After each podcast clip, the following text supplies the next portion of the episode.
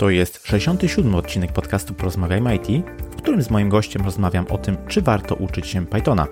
Zostań ze mną do końca, mam do rozdania kupony do aplikacji Empik Go. Przypominam, że w poprzednim odcinku rozmawiałem o roli Meet Developera. Wszystkie linki oraz transkrypcję dzisiejszej rozmowy znajdziesz pod adresem porozmawiajmyit.pl łamane na 67. Jeśli jeszcze tego nie zrobiłeś, to wystaw ocenę lub recenzję podcastowej w aplikacji, w której tego słuchasz, abym wiedział, że jesteś. Chcę poszerzać horyzonty ludzi z branży IT i wierzę, że poprzez wywiady takie jak ten, publikowane jako podcasty, będę to robił z sukcesem. Ja się nazywam Krzysztof Kępiński i życzę Ci miłego słuchania. Odpalamy. Cześć, mój dzisiejszy gość to pasjonat informatyki, Python Technical Lead Engineer, bloger, prowadzi szkolenia z języka Python i tematów około programistycznych. Swoje wieloletnie doświadczenia zawodowe wykorzystuje w mentoringu w obszarze języka Python. Uwielbia rower i dobre książki fabularne. Moim waszym gościem jest dzisiaj Mateusz Mazurek. Cześć Mateusz, bardzo miło gościć Ciebie w podcaście. Cześć Krzysiek. Super, e, fajnie, fajnie, że tutaj będziemy mieli okazję porozmawiać o temacie, w którym się e, specjalizujesz, mianowicie o języku Python, a poruszymy konkretnie wątek tego, czy języka tego warto się uczyć. Ale żeby tradycji stało się zadać, no to na początku oczywiście muszę Cię zapytać, czy słuchasz podcastów, a jeśli tak, to jakich najczęściej? Wiesz co, no chyba jesteś jedynym gościem, który tworzy podcasty, którego słucham. Miło mi. E, więc e, nie wiem, zdarza mi się czasem przesłuchać jakichś dłuższych story na Instagramie. Czy to się liczy? Technicznie nie są to podcasty, no ale jakieś tam audio jest, więc można zaliczyć. Mhm. No to poza tym to raczej nie, więc jesteś tutaj w topce mojej, top 1 można powiedzieć. Super, no to bardzo mi miło. Świetnie. Okej. Okay. Dobra, to co? Przechodzimy do, do meritum naszej, naszej rozmowy. Tak sobie niedawno y, sprawdziłem, zgodnie z indeksem y, TIOP, który jest powiedzmy jakimś tam wyznacznikiem tego, jaka jest popularność poszczególnych języków y, programowania, Python jest obecnie no, w czołówce, można powiedzieć, trzecie, czwarte miejsce gdzieś tutaj w tych, w tych kierunkach mniej więcej mieści się właśnie język Python, jeśli chodzi o popularność języków programowania. Przy czym no, jest mocna tendencja wzrostowa, którą można obserwować gdzieś od około dwóch lat, może trochę trochę dłużej, gdzieś no, język ten pnie się powiedzmy po drabinie właśnie popularności języków. E, chciałbym Cię zapytać, e, tak wychodząc jak gdyby od początku, jak się ten język e, narodził, po co został stworzony, kiedy się pojawił, gdybyś mógł chwilę o historii powiedzieć, to, to byłoby to fajne wprowadzenie. Mhm. Wiesz co, wracając do tego indeksu, o którym powiedziałeś, może na początku, mhm. nie wiem jak bardzo ten indeks, indeks sobie analizowałeś, ale tam można zobaczyć, że na przestrzeni lat Python wystrzelił mniej więcej w okresie 2017 roku. Mhm. Tak, czyli już jakiś czas temu. Y, ten wystrzał był tak naprawdę początkiem takiego, takiej mody właśnie na ten język, bo gdzieś tam ta moda faktycznie jest widoczna. E, a sam język, sam język jest relatywnie starym językiem. Mhm. Powstał gdzieś na początku lat 90. Przez, został tworzony przez Holendra. E, nie jestem pewien jak się wymawia imię nazwiska, ale nazywa się Giodo van Rossum. I teraz tak, on pisał sobie ten projekt w gruncie rzeczy jako e, rozwinięcie innego projektu. Mhm. Był taki język ABC i ten język był właśnie, miał podobne założenia jak Python. Był prostym językiem, prostym, prostym ale nie prostackim, tak? Mhm. czyli takim, który mhm. łatwo, do tego pewnie jeszcze wrócimy do tego stwierdzenia, e, że był właśnie językiem prostym, czyli łatwo się go czytało, łatwo się pisało w nim, E, I ten projekt gdzieś tam w wyniku bliżej nieokreślonych e, turbulencji zmienił się właśnie w Pythona, tak? Mhm. E, I teraz tak, idee, jakie, jakie gdzieś tam zakładał właśnie ten Holender, były takie, że Python miał być prosty, to o czym już wspomniałem. Mhm. Miał być, miał nie odstawać funkcjonalnością od innych języków i przede wszystkim miał być właśnie następcą tego języka ABC, ale też w gruncie rzeczy Basha, tak? bo mhm. y, gdzieś tam język wywodził się właśnie jako idea tego, żeby zastąpić Basha, bo jak pewnie ty, jak pewnie większość programistów, e, spotkaliśmy się z Bashem i każdy, kto się spotkał, raczej mhm. niezbyt go lubi, mhm. bo składnia to nie jest coś, na co składnia Basha nie jest czymś, na co fajnie popatrzeć. Więc y, z jednej strony był właśnie językiem, który wyszedł z tego języka ABC, a z drugiej strony był czymś, co miało zastąpić Basha. Mhm. No i mniej więcej tak się narodziła idea Pythona w mhm. głowie Holendra na początku lat 90., czyli mniej więcej wtedy, kiedy się urodziłem. Hmm. Ciekawe. No właśnie, to jest gdyby kolejny język, który gdzieś tam się przewija, który, który gdzieś miałem okazję trochę poznać, który jak gdyby powstał całkiem wcześniej, zanim został popularny. To jak gdyby jest kilkanaście często, często lat. Podobnie jest na przykład z językiem Ruby, w którym mam jak gdyby najwięcej doświadczeń. Tam też zanim framework Ruby on Rails powstał, no to ten język już też się rozwijał przez, przez e, kilkanaście lat i tutaj z tego, co mówisz, e, podobnie jest właśnie z językiem, z językiem Python. Mhm. Mhm. Wiesz to nie wiem jak jest z Rabim, ale w Pythonie było tak, że on był do pewnych wersji ledwo używalny. Okay. Tak, i tak naprawdę tam chyba do 2.3 on był tak średnio używalny, dopiero od 2.3 do 2.7 był już faktycznie pełnoprawnym językiem. Mhm. E, no później wskoczyło to na wersję 3, gdzie już to jest faktycznie język w pełni operatywny i w pełni... Znaczy, nie zrozumie źle, mhm. ta 2.7 i 2.6 były jak najbardziej w pełni operatywne, mhm. e, tylko jakby różnica między tym 2.7 a tymi wersjami 3 była ogromna, stąd takie moje rozróżnienie. Jasne. Okej, okay, to porozmawiajmy chwilę o takich podstawowych zastosowaniach właśnie tego języka. Powiedziałeś, że gdzieś tam u źródeł to są takie związki właśnie ala trochę z, z, z językiem, który jest używany mm, w konsoli. Przyznam szczerze, że ja zbyt wielu doświadczeń nie, miałem, aczkolwiek kiedyś rozszerzałem pewien projekt, który był już napisany w, w Django, jakieś nowe funkcjonalności, więc trochę można powiedzieć, że, że liznąłem, jakieś, jakieś tam pojęcie mam. Natomiast no, jestem trochę właśnie jak gdyby skrzywiony, można powiedzieć, pod kątem tego, jakie zastosowania języka Python znam w kierunku wykorzystań właśnie webowych. Powiedz proszę kilka słów o tym, jak wygląda wykorzystanie Pythona właśnie w tym obszarze webowym, który jest myślę najbardziej gdyby w tej chwili chyba kojarzony mm, właśnie, jeżeli chodzi o, mm, o Pythona, z jakimi narzędziami, możliwościami może, y, możemy się w ogóle właśnie y, jak gdyby spotkać w tym obszarze. Mhm. A powiedz mi, jakie masz wspomnienia z tego Django? E, no różne, różne. To był, powiem szczerze, że e, w międzyczasie, gdyby równolegle gdzieś mm, posługiwałem się właśnie Ruby on Rails, no i no, by, był, był spory przeskok tak trochę w negatywną e, stronę jednak, jednak brakowało mm, narzędzi, wówczas bardziej topornie się z tego korzystało, więc e, za wyjątkiem jakiegoś tam performance'u, który wówczas e, przeważał, no to nie do końca to było takie super przyjemne uczucie. Mhm. Wiesz co, no i w gruncie rzeczy można powiedzieć, że opinia twoja mapuje się na opinię ogólną. Mhm. Django ma tyle osób, które są za tym frameworkiem, ile są przeciwko. Mhm.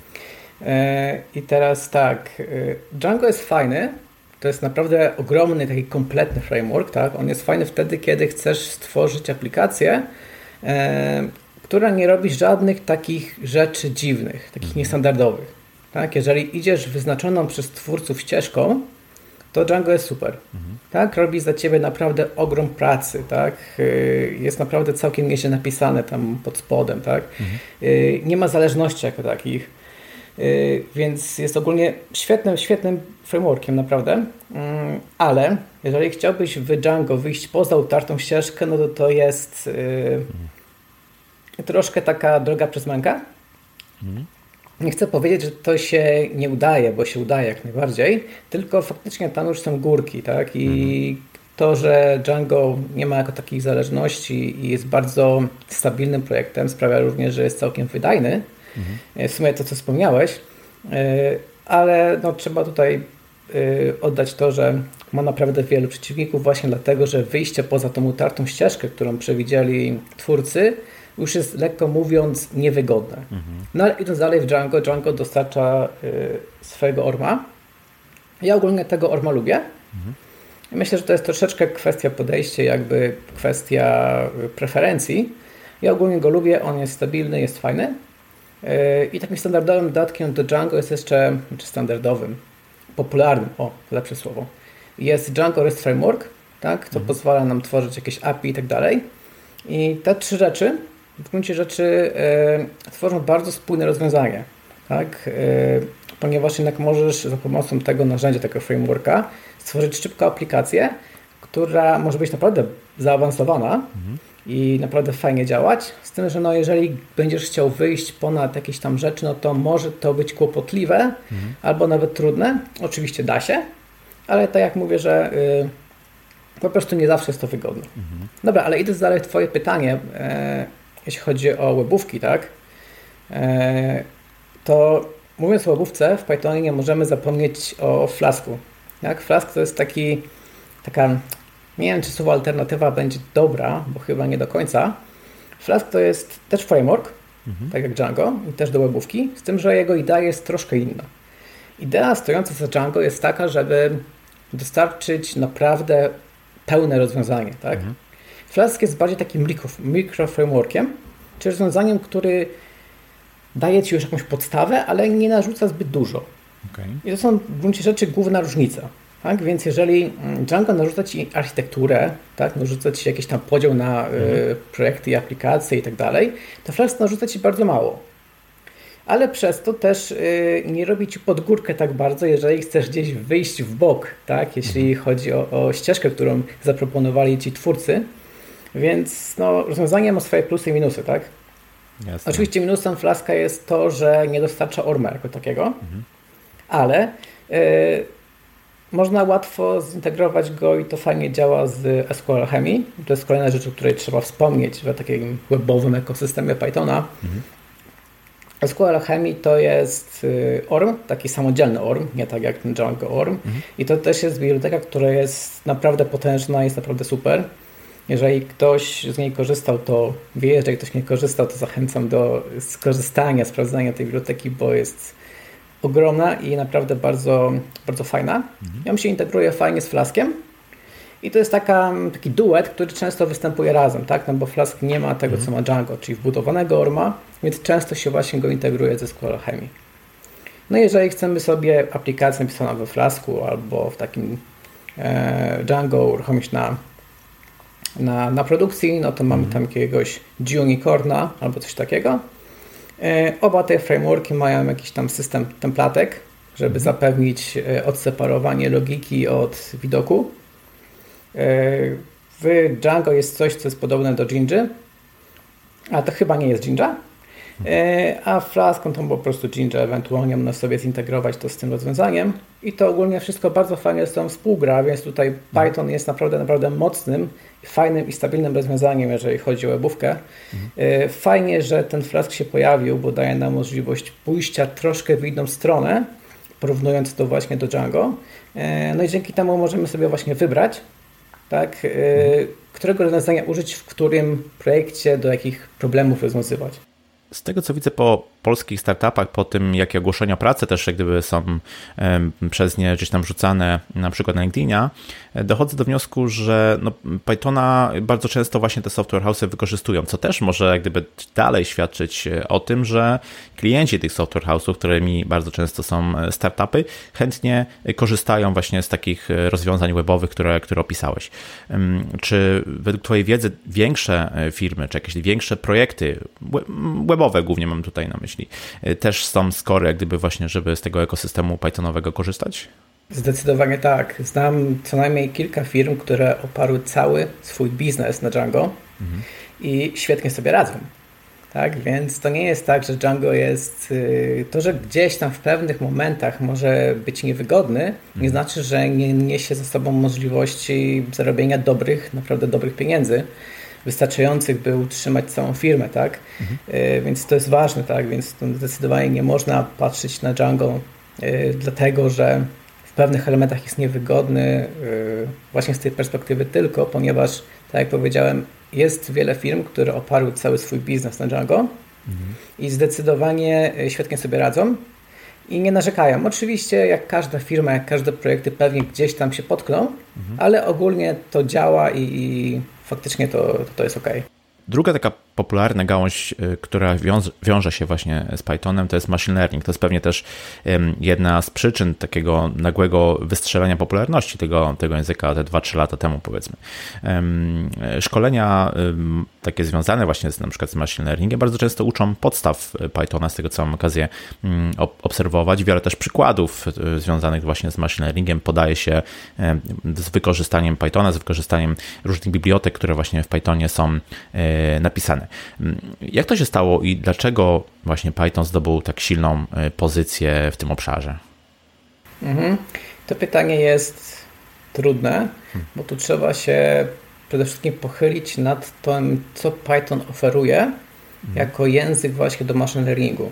No jak zaczniemy się temu przyglądać, to zobaczymy, że tam jest naprawdę kilka, jeżeli kilkanaście bibliotek, frameworków, rozwiązań, które w łatwy sposób pozwalają wejść w ten temat. I to jest tak naprawdę e, ogromna wartość. Myślę, że swoją cegiełkę dołożył tutaj Google, wprowadzając e, bodajże TensorFlow, e, czyli właśnie taki pakiet do machine learningu ogólnie pojętego. Myślę, że troszeczkę właśnie to napędziło tutaj Pythona jako język, którego jednym z głównych zastosowań jest machine learning, właśnie do tego, żeby był w czołówce tych języków, ale poza tym mamy, nie wiem, Kerasa, Pandasa, NumPy'a, który jest naprawdę genialną biblioteką, robi takie magiczne rzeczy w środku, że wow, mhm. ciężko przejść obojętnie naprawdę.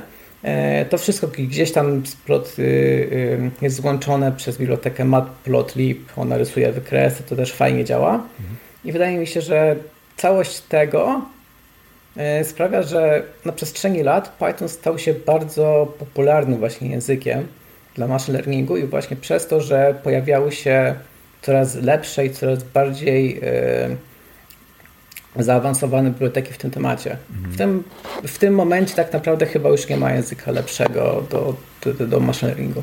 Trzeci taki obszar, który mi się kojarzy z, z, językiem Python, jeśli chodzi o y, zastosowania, to są różnego typu skrypty i automatyzacje, czyli tutaj gdyby znowu cofamy się do tych, tych mm, początków. I um, jakiś czas temu rozmawiałem z Arturem Olendowskim, który prowadzi podcast Chwila dla admina i on też wspomniał, że właśnie w świecie e, sysadminów jest to również język, który no, chętnie jest wykorzystywany, chętnie jak gdyby korzystają, żeby tworzyć różnego typu, mm, no, głównie automatyzacje, czy jakieś właśnie skrypty takie powłokowe i tak dalej. E, czy według Ciebie Python dobrze się sprawdza w tym, w tym obszarze? Czy to jest takie mm, zastosowanie, które powiedzmy no, występuje w miarę często, a nie jest tylko jakimś, jakimś tam, no nie wiem, wyjątkiem powiedzmy od e, bardziej istotnych zastosowań? Wiesz co, y, no obok webówki i machine learningu, to automatyzacja w Pythonie to jest czyste piękno. Naprawdę. Mhm. Jeżeli chcesz zautomatyzować sobie jakiś proces, no to Python jest najlepszym, moim zdaniem, oczywiście wyborem do tego. Hmm. Mówiąc jakiś proces, mam tak naprawdę na myśli cokolwiek. Nie wiem, pracujesz w korporacji, dostajesz codziennie maila z 30 arkuszami Excela. Hmm. I tam jest, nie wiem, po 100 arkuszy tak, w, w każdym tym pliku i musisz zrobić jakąś prostą agregację. Tak, czyli wyciągnąć sobie z każdego mhm. tego pliku, z każdego arkusza jakieś dane i stworzyć arkusz wynikowy, gdzie są jakieś dane zagregowane, no to w Pythonie zrobisz to w 30-40 linijek. Mhm. I to jest niesamowite, ponieważ możesz coś, co zajmuje naprawdę no ręcznie stworzenie z czegoś takiego zajęłoby dni co najmniej, mhm. no to tutaj możesz w kilkunastu linijkach rozwiązać ten problem. To jest niesamowite, to jest mega wygodne. Sama składnia Pythona też pozwala pisać to relatywnie prosto. Mhm. I to, co jest ważne, to, że takie proste automatyzacje możesz robić yy, nie znając Pythona jakoś super bardzo. Mhm. Gdzieś tam podstawowe tutoriale, podstawowe z struktury danych i tak dalej pozwalają Ci już zrobić jakąś tam część automatyzacji i to jest mega.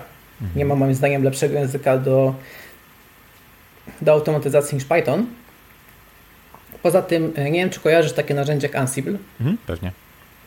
No Ansible, yy, tak słuchaczom yy, powiem, tak. to jest narzędzie, które służy do zarządzania serwerami.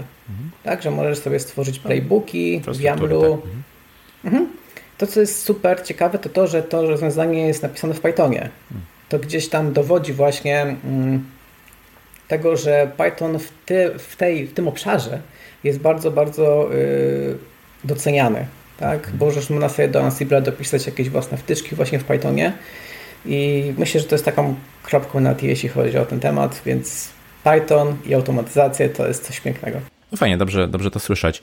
Um, Okej, okay. czy myślisz, że pominęliśmy jeszcze jakieś istotne zastosowania Pythona, o których warto byłoby y, wspomnieć?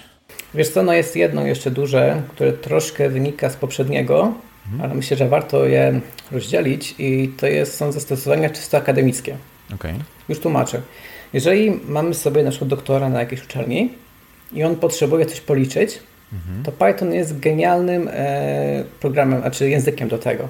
Tak, można w nim zrobić naprawdę szybko fajne rzeczy, a jeżeli ma się trochę czasu, to można, nie wiem, liczyć e, jakieś całki pochodne i inne mhm. dziwne rzeczy bardzo, bardzo wygodnie, więc zastosowaniach akademickich on też powoli wypiera takie rzeczy jak MATLAB czy, czy inne rzeczy mhm. E, i to jest coraz bardziej widoczne, tak, że profesor, znaczy ludzie z uczelni e, bardzo bardzo często zaczynałem go wykorzystywać właśnie gdzieś tam pomiędzy swoimi pracami do przedstawienia wyników, obliczeń i tak dalej. Mhm. Więc myślę, że nie można pominąć tego właśnie, że jest on bardzo często używany na uczelniach. Myślę, że też to troszkę wiąże się z tą popularnością machine learningu. Mhm. Tak, bo, y, bo jakby sama idea machine learningu y, gdzieś tam również jest dotykana przez uczelnie wyższe. Mhm. Więc myślę, że to, że język Python się tam również pojawia, jest y,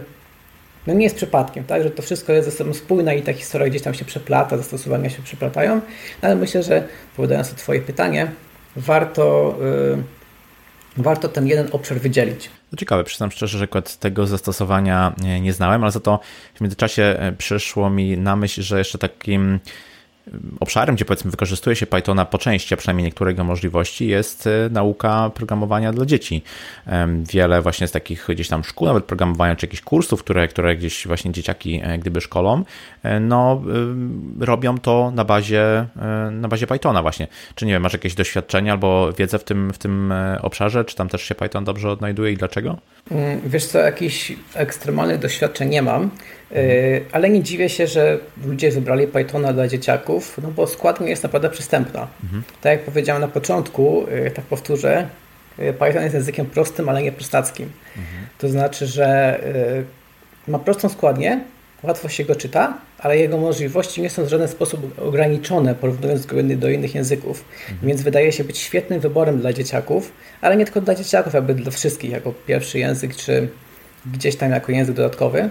A wracając do swojego pytania, mm, to nie mam jakiegoś wielkiego doświadczenia, ale napisałem jakiś artykuł do programista junior mhm. i tam napisałem właśnie go opierając się o Pythona, stworzyłem z, od podstaw grę w życie mhm. i przeszliśmy sobie właśnie z, z dzieciakami przez cały proces tworzenia tego kodu.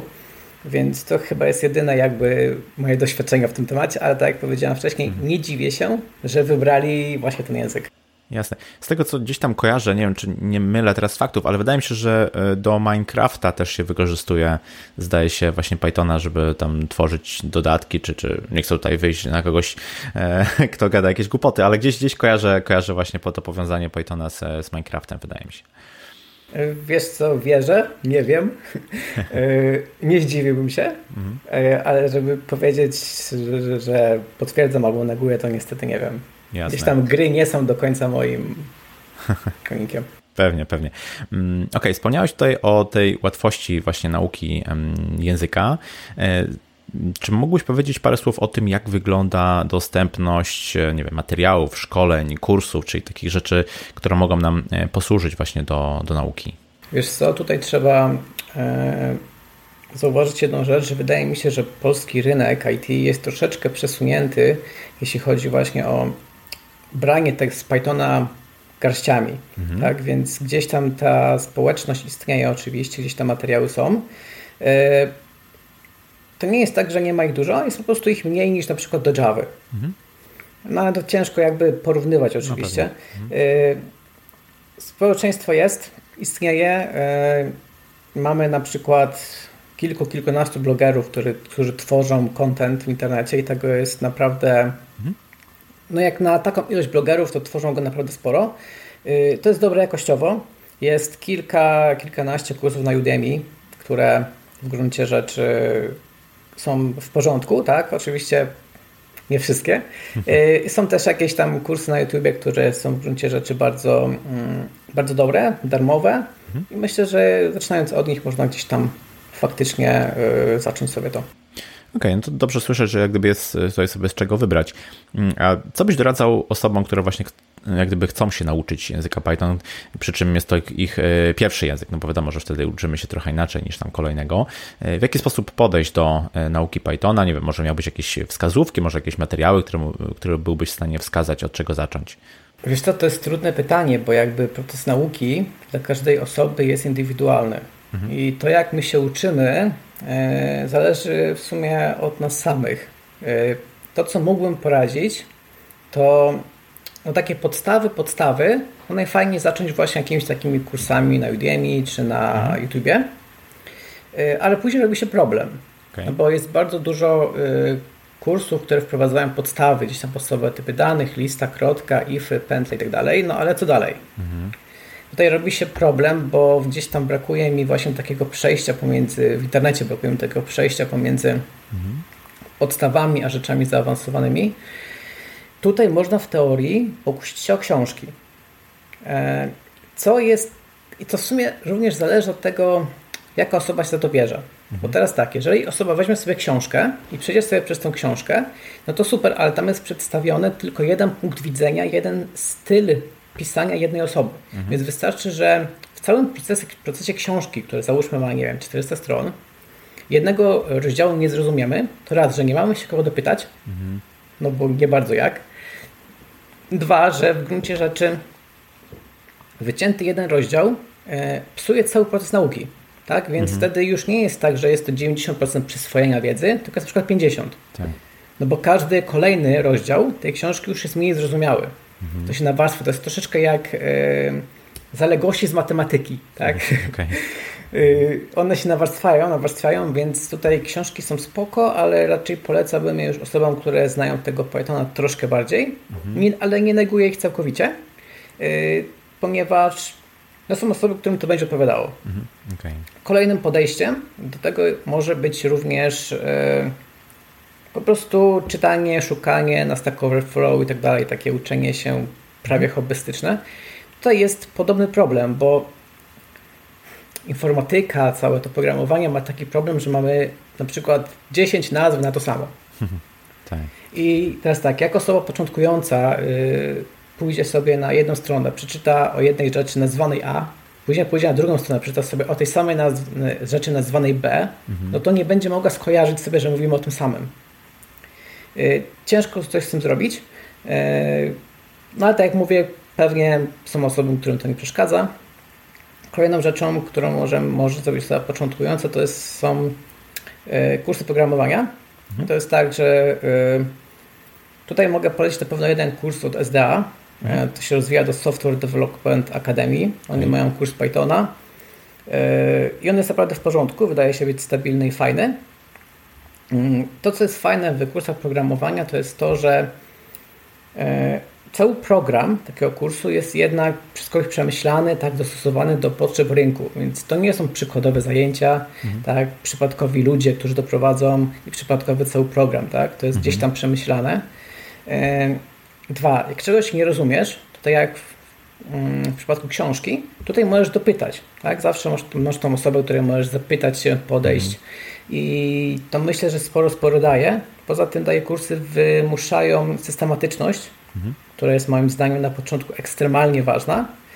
E, no gdzieś tam cały czas patrzę na to, żeby e, ten program kursu był zgodny z wymaganiami rynku, więc wydaje mi się, mhm. że kursy programowania, mimo tego, że mają jako taką opinię, e, są całkiem niezłym, niezłym pomysłem.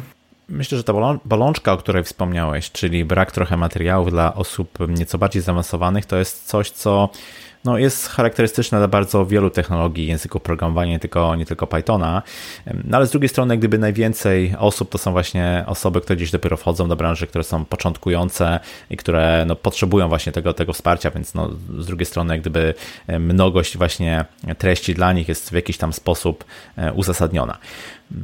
Myślę, że jeszcze przerwę Ci. Tak? Myślę, że to też w gruncie rzeczy jest trudny temat, no bo ciężko jest wypełnić tą lukę w internecie, pomiędzy takim juniorem, a na przykład e, regularem, mhm. E, ponieważ każda osoba jest jednak na innym poziomie i ciężko byłoby w tą lukę włożyć wiedzę, która mhm. byłaby uniwersalna tego poziomu, więc wydaje mi się, że, że mamy faktycznie jest tam tą dziurę, ale też ciężko ją załatać. Tak, tak, tak. Zwłaszcza, że później są jakieś tam specjalizacje i tak dalej i no ciężko było tak, wszystko tutaj do tego worka wsadzić, pewnie. Mhm. A jak gdyby cofając właśnie się jeszcze trochę do tych e, studiów, czy, czy, czy do uniwersytetów, do uczelni, o których mm, wspomniałeś, e, chciałem cię zapytać, czy tam się też uczy Pythona, no bo jak gdyby z jedna, e, jedna strona medalu to jest wykorzystanie przez kadrę akademicką tego języka, z drugiej strony czy studentów uczy się Pythona, czy znasz może jakieś takie uczelnie, kierunki, gdzie tak się dzieje w Polsce? Wiesz co, no tutaj muszę wspomnieć oczywiście o studiach, które ja skończyłem. Mhm. Wiem, że u mnie na Politechnice Łódzkiej na Wydziale Elektrycznym był Python. Mhm. I to był taki nawet fajny Python, bo to nie było na zasadzie, że stwórz listę, przeiteruj po niej, wypisz, nie wiem, sumę wartości mhm. z tej listy. To były naprawdę fajne rzeczy. Nie, że były jakieś bardzo zaawansowane, to były jakieś tam wtedy algorytmy, ale to było fajne. Było na tyle fajne, że można było tego, ten język poznać na tyle, żeby sprawdzić, czy on na przykład nam odpowiada. Mhm. Więc w gruncie rzeczy tutaj y, moim zdaniem uczelnia spełnia swoją rolę pod tym względem. Y, wiem, że też jakiś czas temu Uniwersytet Łódzki, ale nie pytaj o wydział, bo nie pamiętam, y, zamienił język o nazwie ADA właśnie na Pythona. Myślę, że to było już kilka lat temu, ale jednak jest. Mhm. Więc gdzieś tam ten Python się pojawia. Jakiś czas temu prowadziłem szkolenie na AGH i tam mhm. rozmawiałem z tamtejszymi doktorami i tam też również ten Python jest. Więc myślę, że no te trzy uczelnie mogę powiedzieć, że Python się pojawia. Mhm. Zdziwiłbym się, gdyby na innych go nie było.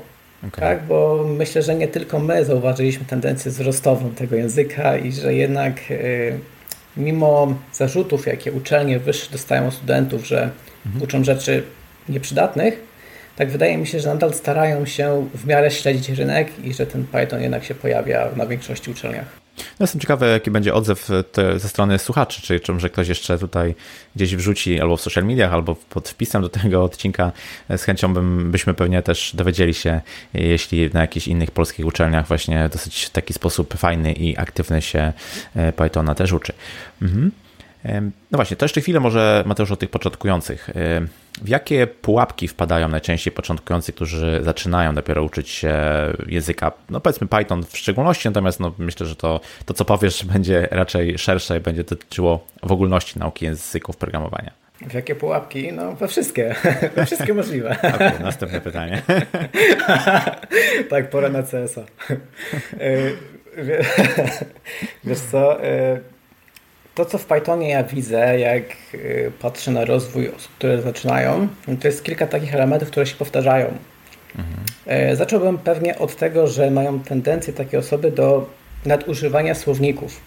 Mhm. Słowniki to jest ekstremalnie fajna struktura danych, tylko że używanie jej wszędzie jest takim trochę strzeleniem sobie w stopę, mhm. albo może nawet w kolano. I tłumaczę czemu. Popatrzmy na chwilę na, na programowanie troszkę jak na puzzle. Tak, mamy do układania puzzle, tak? Mamy sobie jakieś pojedyncze puzzle, układamy je i dostarczamy jakąś całość, tak? Z jakichś tam bliżej nieokreślonych komponentów składamy sobie całość. I mhm. super. I teraz tak, e, w momencie, kiedy używamy słowników, to nasze puzzle mają e, niejednorodny kształt, bo mhm. każdy słownik może wyglądać inaczej. Tak, więc ciężko nam jest ułożyć spójne rozwiązanie, stabilne rozwiązanie z elementów, które mają y, niespójny kształt. Mhm. Ten kształt może się zmieniać, więc zawsze łatwo doprowadzić do jakiejś dziury pomiędzy puzzlami. Mhm. A to powoduje, że jest dziura w całym jakby mm, rozwiązaniu, które dostarczamy. To, czego powinniśmy używać częściej, to są klasy, po prostu klasy, tak? Czyli sprawić, żeby nasze puzzle e, były elementami, które mają jasno określony kształt. Mhm. Jeżeli mamy jasno określony kształt puzli, to możemy ułożyć z nich e, pełen obraz, tak? Czyli dostarczyć mm, działającą aplikację, którą będzie później się również łatwiej mhm. rozwijało. I teraz tak, mówiąc o tym, osobom, które zaczynają, pewnie powiedzą mi, że no tak, ale w gruncie rzeczy taki słownik łatwiej stworzyć i tak dalej. No to mhm. mówię, że no tak nie do końca, no bo w nowszych Pythonach mamy już data classes. To jest taki dekorator, który generuje e, większość upierdliwych rzeczy, jeśli chodzi o tworzenie klas w Pythonie, mhm. więc tworzenie tych klas takich typowo do transferu danych, nie takich, które mhm. gdzieś tam dostarczają funkcje, tylko są elementem do transferu danych, można łatwo generować. Jeżeli to rozwiązanie nadal jest nieakceptowane, to mamy jeszcze name tuple, są takie nazwane tuple mhm. i one pozwolą, pozwalają naprawdę w jednej linijce stworzyć nam obiekt, który jest stabilny i ma określony kształt, bo do tego dążymy, tak? Mhm. Żeby nasze elementy miały określony kształt. Więc to jest jedna rzecz, w którą na pewno wpadają początkujący i myślę, że to chyba we wszystkich językach. W Javie to są chyba hashmapy, e, w PHP to są chyba listy asocjacyjne. Tak, tak. No, JavaScriptie to wszystko. Tak, mapy różnego tam rodzaju, bo to de facto jest y, podobna struktura danych, to, to pewnie najprościej, najprościej z, tego, z tego skorzystać, no to prawda. Mhm, ale to też właśnie e, sprawia, że jest pokusa, żeby łatwo je sobie rozszerzać. Mhm. Tak? I właśnie wtedy wprowadzamy ten brak kształtu i, i e, niespójność w całym systemie. Mhm. No ale okej, okay, idąc dalej, e, to na pewno takie podejście, które nazywa się PIP Driven Development. Już tłumaczę. E, kiedyś miałem taką sytuację, że mieliśmy bardzo mały projekt. No bardzo mały projekt, dosłownie 4-5 plików. Mhm. On tam dostarczał jakąś tam funkcjonalność, ale naprawdę 4-5 plików. I teraz tak, potrzebowaliśmy to testować. No, prze, przesiedzieliśmy sobie jakieś tam mm, przypadki, no i wyszło, że tych testów będzie tam 7-8. Niedużo testów. No więc y, y, takie zadanie spadło tam na jedną osobę. No i przychodzi PR i patrzę sobie, że do projektu zostało dołączone 9 zależności. No ja tak patrzę, kurde, po co te 9 zależności? E, Klasyk. No tak. okazało się, Słucham? E, mówię, że klasyk w sumie. Tak, A, okej. Okay. No to pewnie tak. Pewnie to można pomapować na inne języki. E, no i okazało się, że osoba wybrała sobie po prostu inny framework do testów. Tak? Po to, mhm. żeby napisać inny. Osiem testów e, decydowała się wybrać całkowicie inny framework. Mhm. Więc to sprawiło właśnie, że te zależności się pojawiły, ale w końcowym PR-ze, który został zmerczowany, tych zależności już nie było, mhm. ponieważ y, gdzieś tam wytłumaczyliśmy, że nie tędy droga. No ale to faktycznie się pojawia. Przykład ma pokazać to, że bardzo często rozwiązujemy problemy w taki sposób, że instalujemy dodatkowe paczki. Tak. tak? I instalujemy ich mnóstwo. Tak? I to tych paczek narasta, narasta, narasta i w ogóle bezrefleksyjnie patrzymy na to, że przecież te paczki idą z całym naszym projektem, tak? I później trzeba to utrzymywać, to jest Jasne. ogromny bagaż, tak, który mhm. gdzieś tam za programistami będzie szedł. E, fajnie sprawiać, żeby jednak ta lista zależności była możliwie najkrótsza. Mhm. Dobra, dalej. E, wiesz co, kolejna rzecz może troszeczkę wynikać przy osobach początkujących z tego, że są początkujące. Już tłumaczę o co chodzi. E, piszą kod w Pythonie w taki sposób, że on w sumie nie jest jakby pisany w Pythonie. Mhm. Tak? Python ma mnóstwo, mnóstwo rozwiązań, tak? Y, z których trzeba korzystać. Skoro troszeczkę na zasadzie, skoro piszemy w Pythonie, no to piszmy w Pythonie, tak? Mhm. Więc osoby początkujące, jak piszą kod w Pythonie, to nie wygląda jak kod, on jak kod Pythonowy, tylko właśnie wygląda troszeczkę jak Java na przykład. Mhm. I to pewnie wynika właśnie troszkę z braku wiedzy. E, pewne rzeczy da się w Pythonie zrobić naprawdę ładniej i szybciej. E, tutaj polecam po prostu, nie wiem, pooglądać źródła bibliotek, jakichś przykładowych kodów, żeby zobaczyć, jak rozwiązywać problemy w Pythonie w mhm. sposób, w jaki sugeruje nam ten sam język. Mhm. Na przykład mamy sytuację taką, że mamy dwie listy. Jedna ma wartości ABC, druga ma 1, 2, 3. Chcemy zrobić pętlę, która przejdzie po e, obu, po tych listach jednocześnie, tak? Czyli mamy w jednym biegu pętli 1 i A, 2 i B, 3 i C. Mhm no to w Pythonie można zrobić po prostu funkcją zip. Ona sobie to połączy i będziemy mieli piękne rozwiązanie. No, przepiękne, naprawdę raj perfekcjonistów. E, no jednak zawsze widzę, że, że to jest gdzieś tam e, pętla for po jednej liście i tak. jest i zmienna i pobierana jest z drugiej listy. No takie rozwiązania, które pewnie też widziałeś nieraz. No więc to, to co faktycznie jest jedną taką pułapką, to jest właśnie to. Czwartą taką rzeczą, która się najczęściej rzuca mi w oczy, to jest chyba brak, brak takiej przejrzystości kodu, ale nie mhm. chodzi mi o to, że jest jakiś bardzo brzydki, tylko totalne olewanie instrukcji albo y, tak naprawdę podpowiedzi idea, tak? Mhm. Czyli jeżeli mamy, w Pythonie mamy coś takiego jak PEP8, to jest zbiór dobrych zasad tworzenia języka. On tam definiuje, że na przykład pomiędzy operatorami powinna być spacja. Mhm. No i tych spacji na morgie nie ma. Ja wiem, że to jest niby pierdoła, ale w gruncie rzeczy jak każda standaryzacja jest ważna, ponieważ y, sprawia, że jednak ten kod później się łatwiej czyta. Mhm. Wiemy, czego możemy się spodziewać i myślę, że warto się na tą standaryzacją pochylić już na samym początku, bo później to będzie zdecydowanie plusować na naszą tak. całą pracę. Więc myślę, że te cztery rzeczy gdzieś tam najczęściej pojawiają się jako takie pułapki. Teraz chciałem Cię zapytać o e, wydajność, bo to jest coś, na co teraz no, zwraca się bardzo dużą uwagę, jeśli chodzi o rozwiązania informatyczne. Nawet e, Google, prawda, indeksuje gdzieś tam niżej strony, które ładują się wolno, więc wydajność jest istotna nie tylko dla ludzi, okazuje się. Mm, czy mm, Python, czy Pythona warto się uczyć właśnie z uwagi na jego szybkość e, działania? Jakbyś mógł ocenić w ogóle ten aspekt po, po, po latach doświadczeń, powiedzmy, z, z tym językiem? Wiesz co, no szybkość Pythona jest w teorii wskazywana jako jego największa wada. Mhm. I to niby jest prawda, aczkolwiek ja bym powiedział, że Python jest wystarczająco szybki. Okay. To jest bardzo ważne zdanie, bo to znaczy, że jest wystarczająco szybki do praktycznie wszystkich zastosowań. Mhm. Oznacza to, że nie jest demonem szybkości, no bo nie jest, e, a to nie znaczy, że jest wolny. Po prostu wystarczająco szybki. I teraz tak, jest kilka elementów w Pythonie, które faktycznie pod względem wydajności mogą nam doskwierać. E, może zanim o tym powiem, to warto wspomnieć, że język jako Python to jest zbiór API, tak? to jest opis mhm. gramatyki, składni itd. Tak Całkowicie oddzielne od tego zagadnienia jest jego implementacja. Tak. Teraz tak. Mm. Mamy kilka implementacji w Pythona. Najpopularniejszą implementacją, której wszyscy używamy, to jest tak zwany CPython. W momencie, kiedy używamy Pythona, to zazwyczaj robimy skrót myślowy.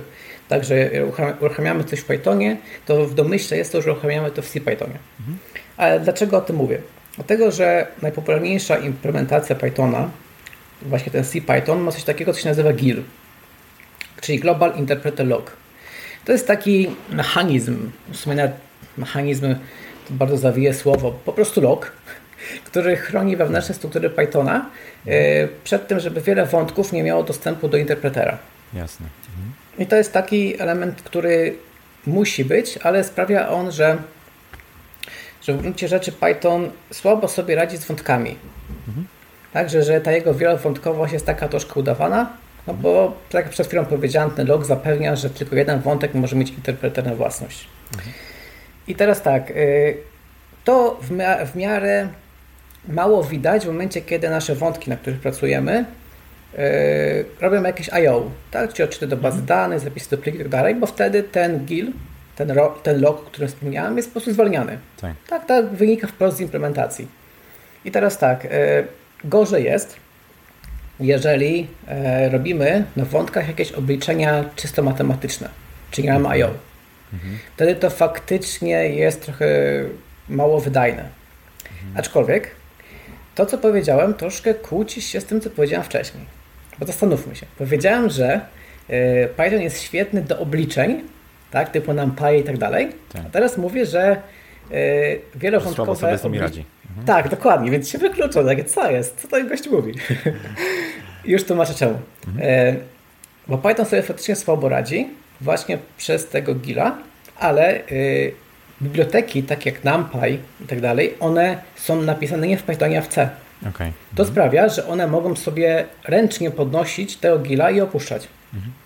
Więc one omijają ten problem tam, gdzie mogą go ominąć, dzięki czemu dostarczają ekstremalne, znaczy najlepszą możliwą wydajność Pythona mhm. w tym kontekście. Więc mhm. stąd wynika, że jakby został problem, został troszkę e, taki workaround zrobiony, tak? Mhm. E, że, tak. że tak, oba, tak, obejście, tak, tego słowa mi brakowało. Że to faktycznie już yy, się zadziała, zadziałał i to jest fajne, więc te obliczenia w Pythonie można zrobić, tylko z tego wynika, że lepiej robić je właśnie korzystając z bibliotek typu NumPy mhm. niż z takich elementów napisanych własnoręcznie. No ale okej, okay, mamy obok yy, wątków mamy jeszcze oczywiście wiele procesów, tak, czyli multiprocessing. To jest podejście gdzieś tam, gdzie w Pythonie się faktycznie sprawdza. No ale to nie jest o tyle ciekawe. Ciekawe jest y, podejście z pętlą zdarzeń. Mhm. Pętla zdarzeń to jest taki element, który w Pythonie do biblioteki standardowej doszedł relatywnie niedawno. E, biblioteka nazywa się Async.io i ona pozwala właśnie na implementację mm, pętli zdarzeń, naprawdę używanie pętli zdarzeń, co pozwala nam i pętla zdarzeń jest jednowątkowa, więc tutaj GIR w ogóle nie robi nam problemów, tak? a jednocześnie dostajemy takie przetwarzanie faktycznie na zasadzie, mm, że możemy kilka elementów w teorii wykonywać na przemian, tak? Mhm. Że, że one faktycznie gdzieś tam e, gdzieś tam współpracują, tak? że, że działają mhm. E, naprzemiennie i same testy wydajnościowe podejścia tego są naprawdę świetne, e, bo jakby Async.io jest w tym momencie najbardziej modnym rozwiązaniem do implementacji jakichś serwerów i tym podobnych rzeczy. Więc tutaj ta pętla zdarzeń naprawdę jest świetna. No i jakby zmierzając do końca, jeśli chodzi o temat wydajności, no to jeżeli mamy problem z wydajnością w Pythonie, to raz, że prawdopodobnie jest to wina kodu, a nie samego Pythona. Y, a dwa, że jeżeli faktycznie już mamy ekstremalny problem, no to warto pamiętać o tym, co powiedziałem wcześniej. Python jest, to jest jedynie zbiorem API, tak? czyli tego, jak mają wyglądać składnia itd., tak itd., tak a jego implementacje to już druga rzecz. To, że cały czas wszyscy korzystają z Pythona, nie znaczy, że nie istnieją inne implementacje.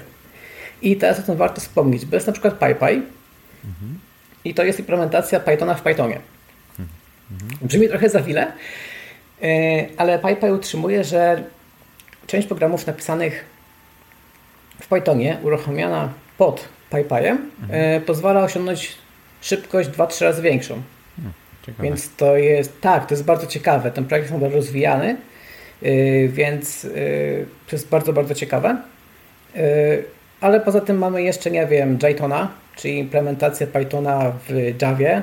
a wtedy dostajemy dostęp do całego JVM-a, tak. co jest naprawdę świetnym rozwiązaniem, czy Iron Python, gdzie mamy właśnie implementację w .NETie, więc jeżeli wszystkie gdzieś tam optymalizacje zawodzą, to zawsze można spróbować iść w inną implementację. Okej, okay, ale no, język to jak gdyby jedno, a z drugiej strony jest właśnie ta biblioteka standardowa, jak ją nazywamy, o której wspomniałeś, czyli zbiór takich podstawowych e, narzędzi, z których na co dzień korzystamy, no bo wiadomo, że na co dzień nie piszemy sobie sortowania bąbelkowego, zipowania list i tak dalej, i tak dalej. Korzystamy z implementacji, które są zoptymalizowane i które są dla nas już mm, przygotowane. E, chciałem Cię zapytać, jak wygląda właśnie ta biblioteka standardowa mm, w Pythonie, jakie, jakie narzędzia nam dostarcza?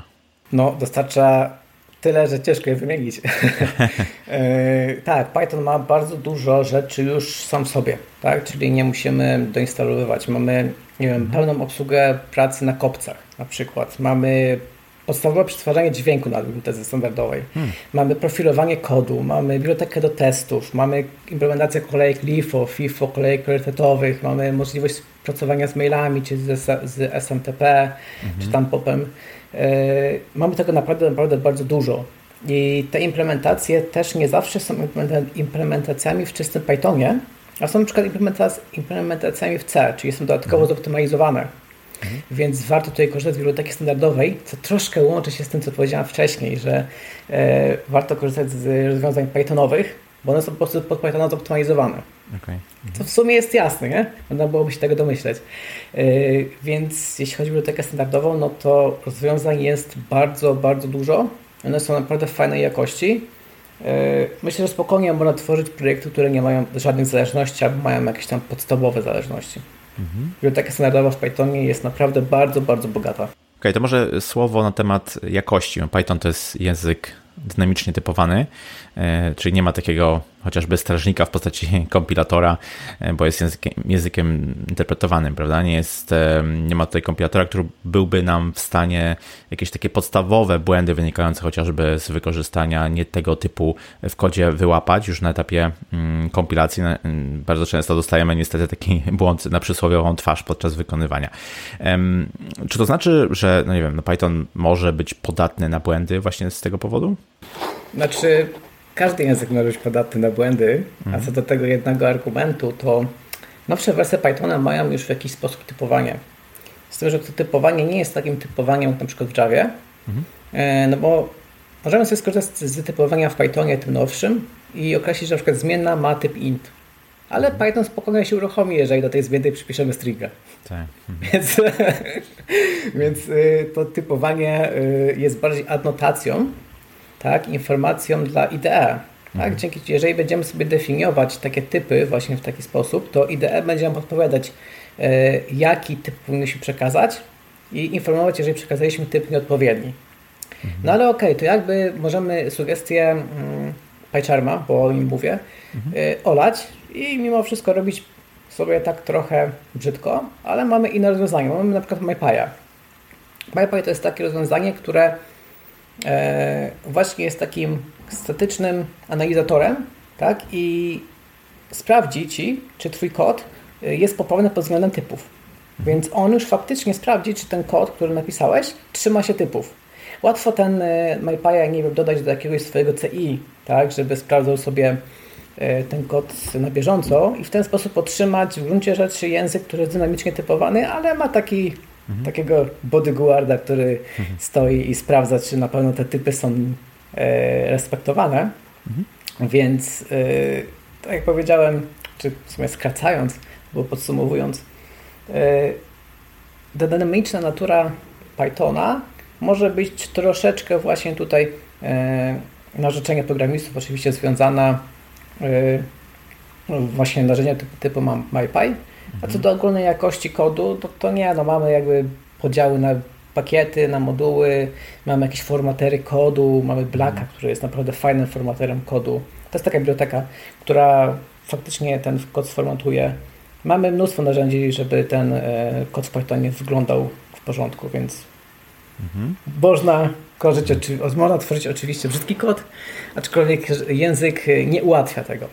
Dobra, to może odejdźmy chwilkę od kwestii takich bardzo ściśle technicznych. Mm, chciałem Cię zapytać, jak wygląda community związane z Pythonem. I tutaj mam na myśli może trochę porównanie naszego polskiego podwórka i sceny e, globalnej. I to zarówno od, jak gdyby pod kątem, nie wiem, oprogramowania open source, które jest stworzone przez community, jak i jakichś meetingów czy konferencji wokoło e, Pythona właśnie. To w Polsce jest na pewno PyCon. To jest chyba największa w Polsce konferencja, która jest ściśle związana z, z Pythonem. Mhm. E, poza tym Python pojawia się na takich e, bardziej interdyscyplinarnych mm, konferencjach typu For Developers na przykład. Mhm. E, tam zazwyczaj są osobne ścieżki, więc tam też on się pojawia. To na co warto zwrócić uwagę to jest to, że, że takie meetingi pojawiające się przy większych miastach w Polsce bardzo prężnie działają. Na przykład w Łodzi jest y, Python Łódź, tak? gdzieś tam w Warszawie jest PyWav y, i tam są takie, wiesz, dwugodziny spotkania, które mają trzy prezentacje albo mhm. jakiś live coding i to też bardzo fajnie działa. Tam tematy, które chłopaki pokazują są naprawdę fajne. Mhm. Więc myślę, że tutaj ta społeczność rośnie. Jeśli chodzi o taką internetową społeczność, to tak jak w sumie jak powiedziałem, że mm, Mam tą blogosferę, która się cały czas rozwija. Mhm. I to fajnie działa, jakby cały czas można powiedzieć, że e, tych blogerów jest więcej i faktycznie jakby treści, które tworzą są coraz lepsze. Okej, okay. a jak wygląda rynek pracy na właśnie programistów Pythona? Chodzi mi o, nie wiem, jakieś porównanie ilości ofert, oferowanych e, stawek do, do, do średniej, jakbyś mógł się jakoś odnieść, nakreślić tutaj, jak to, jak to wygląda? Znaczy, no Myślę, że programiści Pythona jednak dostają te stawki bardzo fajne. E, pewnie jest to, czy pewnie, na pewno jest to mhm. związane z rosnącą popularnością tego języka. E, nie odbiegamy jakby od e, innych krajów, ale troszkę, tak jak powiedziałem wcześniej, ta świadomość możliwości tego języka w Polsce dopiero rośnie, więc oczekuję jednak, że tych ofert prac przede wszystkim dla juniorów będzie jednak więcej okay, no tak już weszliśmy w jakieś tam przewidywania co do przyszłości, to już na koniec chciałem Cię zapytać, jak właśnie widzisz przyszłość e, Pythona? E, jak może ten język wyglądać powiedzmy za parę lat? No i przede wszystkim, czy uważasz, że utrzyma swoją popularność wśród innych języków programowania? No, wydaje mi się, że tak, no bo jakby patrząc na właśnie na ten indeks, że yy, tendencja jest jednak wzrostowa, więc wydaje mi się, że to, że sam machine learning jest faktycznie bardzo popularnym elementem teraz, dziedziną w gruncie rzeczy, wskazuje też na to, że Python się utrzyma, więc myślę, że y, będą, będzie pojawiać się coraz więcej, tak jak powiedziałem wcześniej, ofert pracy, a także projektów tworzonych w tym języku y, i że będzie po prostu szli w, jako kraj tak, w tą stronę, w którą inne, idą inne kraje, czyli wybrają garściami z, mhm. z po prostu z tego języka. Świetnie. Fajnie Mateusz, Ci bardzo dziękuję za ciekawą e, rozmowę, za nakreślenie, pokazanie jak ten krajobraz e, Pythona wygląda. Myślę, że zainteresowałeś tutaj jak najbardziej słuchaczy tym, że jeśli ktoś myśli o tym, żeby się tego języka nauczyć, to zdecydowanie e, warto. Jeszcze raz bardzo dziękuję za rozmowę i na koniec proszę powiedz, gdzie Cię można znaleźć w internecie, jak się z Tobą skontaktować. Mm, no więc prowadzę bloga mmazurek.dev E, bloga prowadzę już 11 lat, więc w gruncie rzeczy myślę, że, że jest tam dużo fajnego kontentu i przez tą stronę można się ze mną chyba najłatwiej skontaktować. E, mhm. Jestem na fejsie, mam gdzieś tam fanpage, jestem na Instagramie, na Twitterze i na LinkedInie, więc zapraszam każdego, kto chciałby e, pogadać o Pythonie czy o czymkolwiek.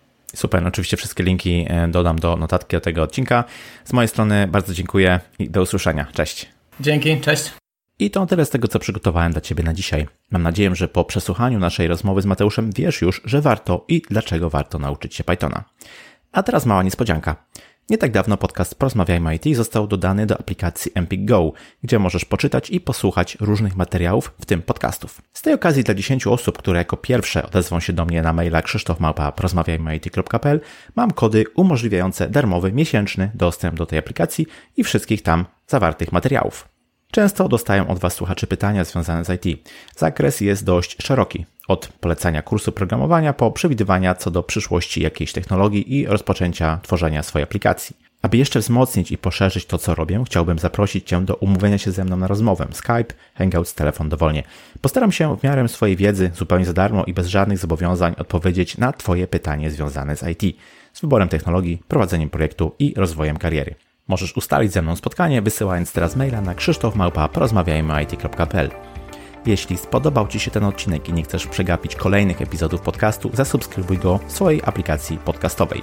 Jeśli nie wiesz jak to zrobić, wejdź na stronę porozmawiajmyit.pl łamane na subskrybuj. Ja się nazywam Krzysztof Kępiński, a to był odcinek podcastu Porozmawiajmy IT o tym, czy warto uczyć się Pythona. Zapraszam do kolejnego odcinka już za tydzień. Cześć!